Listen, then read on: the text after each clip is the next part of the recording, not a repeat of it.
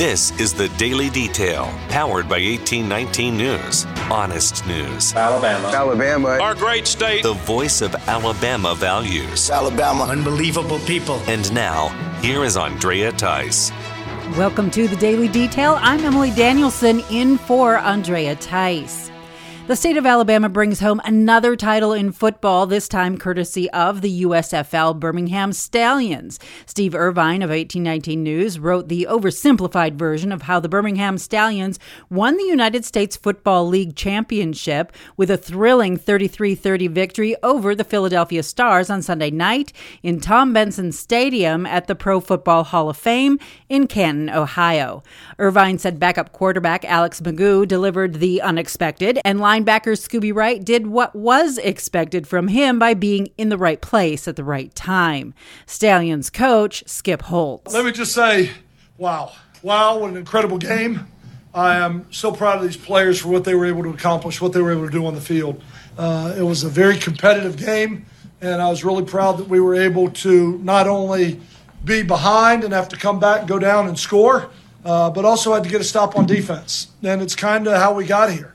Uh, we've gotten here with offense at times, we've gotten here with defense at times, uh, and it takes it all. And we've said as a team, we may have to score one more than they do, but it seems like every time we get down, it's like, all right, what do we got to do? Let's go. Let's go get it done. All right, let's quit messing around and let's go put the ball in the end zone. And that's what we were able to do. The championship offered plenty of game-altering plays that included an explosive first-half performance by Birmingham running back Bo Scarborough, several Houdini-like escapes by Philadelphia quarterback Case Cookus, a pair of backup quarterbacks in the game down to the stretch, and 20 points scored in the final three minutes in 16 seconds. Perhaps none helped decide the game more than McGough coming off the bench to deliver the go ahead touchdown pass to game MVP Victor Bolden Jr., and the inspirational Wright providing the ultimate winning points by grabbing an errant pass, racing 46 yards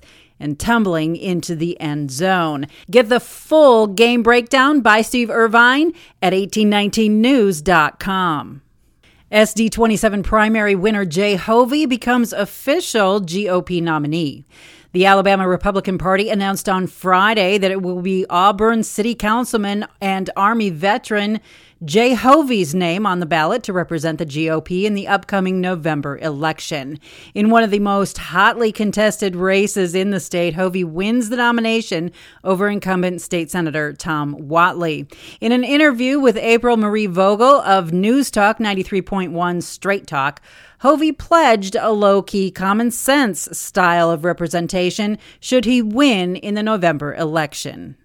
Selma City Council again says no to purchasing old YMCA building for $1.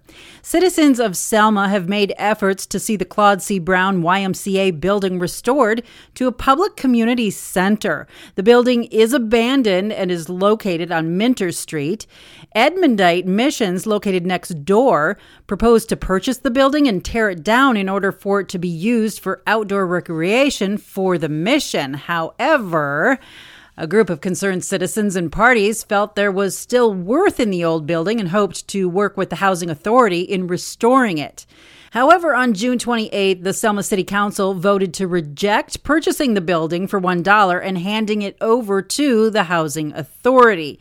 The council said it did not want to assume any potential risks associated with the decaying structure and wanted to hear more from the YMCA board before moving further on the issue. An engineering report on the Brown YMCA building in 2016 said it would cost approximately $3 million to restore the facility and an additional $1 million per year to operate it going forward. Alabama native attorney Fred Gray to receive Presidential Medal of Freedom. The White House announced that President Biden will award the nation's highest civilian honor to attorney Fred Gray. Gray represented some of the most well known in the civil rights movement, including Martin Luther King Jr., Rosa Parks, and John Lewis, and successfully litigated a number of groundbreaking civil rights cases. Gray was nominated by Congresswoman Terri Sewell who had been working to secure the award for Attorney Gray for over a year.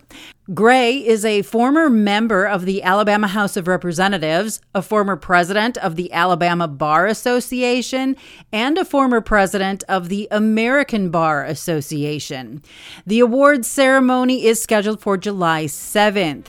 Biden will award several persons the medal, including gymnast Simone Biles, Academy Award winning actor Denzel Washington, and, of course, attorney Fred Gray, along with several others. You can see the complete list of Medal of Freedom recipients and get more in depth news that impacts Alabama by going to 1819news.com.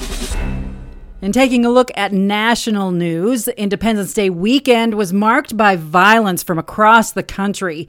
At least six are dead and as many as 50 injured during a mass shooting at a 4th of July parade. The parade took place during 4th Fest in Highland Park, a suburb of Chicago. Highland Park Mayor Nancy Rotering posted on Twitter that the police were responding to an incident at the parade, that the festival is immediately canceled, and she instructed residents to avoid the area of downtown Highland Park.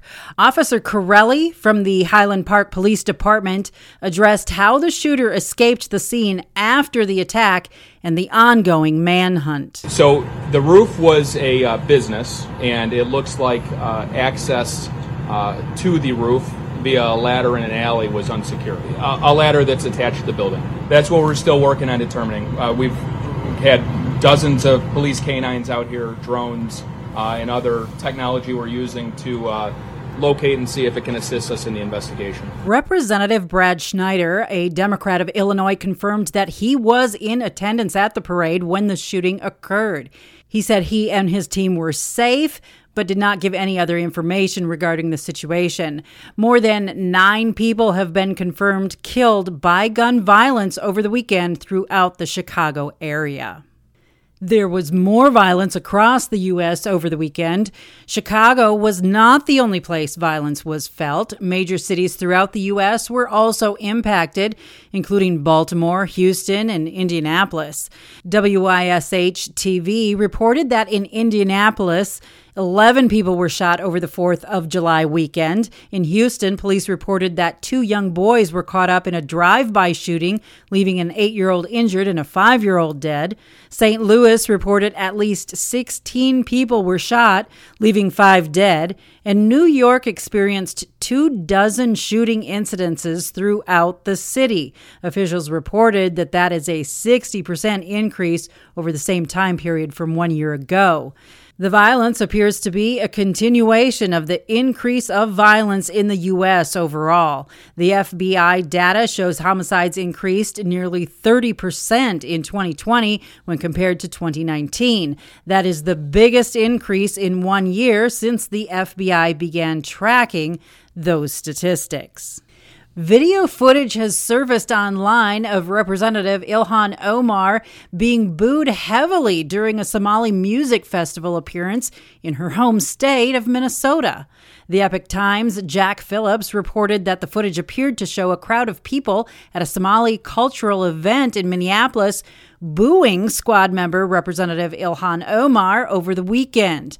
Omar, who came to the United States as a Somali refugee, made an appearance at a concert at the city's Target Center. As soon as she arrived on stage, the boos began. Some were yelling at her to get out.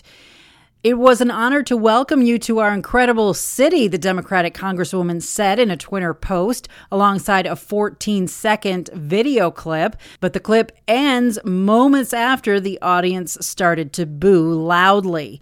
Longer videos suggested that the crowd booed her for about a minute after she and her husband came onto the stage.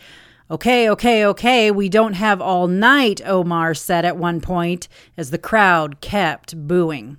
It's not clear what prompted the response, and neither Omar nor her office has issued a public comment about the matter. Following last month's Supreme Court decision to overturn Roe v. Wade, Omar said she would fight to codify it into law.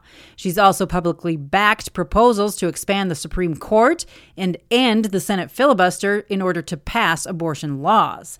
And several weeks ago, amid dismal polls, Omar told reporters that she will, of course, back President Joe Biden if he decides to run for president in 2024. This is what she gets for trading her godly conservative values, wrote Shukri Abdirahman, a Republican Somali refugee and military veteran who is running to unseat Omar from her 5th congressional district.